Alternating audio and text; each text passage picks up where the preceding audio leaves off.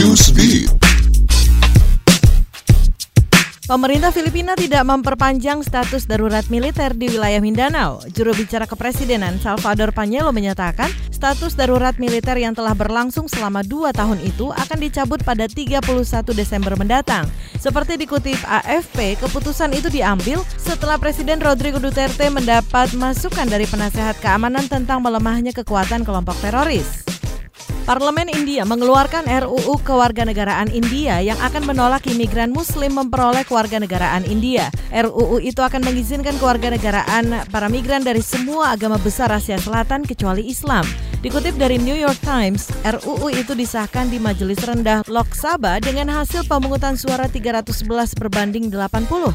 R U U itu kini diajukan ke Majelis Tinggi, di mana Perdana Menteri Narendra Modi memiliki cukup sekutu yang akan diperkirakan memiliki cukup suara untuk menjadikannya undang-undang. Aplikasi pesan WhatsApp akan berhenti bekerja di jutaan smartphone di seluruh dunia pada satu Februari dua ribu dua puluh. Aplikasi besutan Facebook itu akan menghapus dukungan untuk ponsel iPhone dan Android versi lama dan semua perangkat Windows Mobile.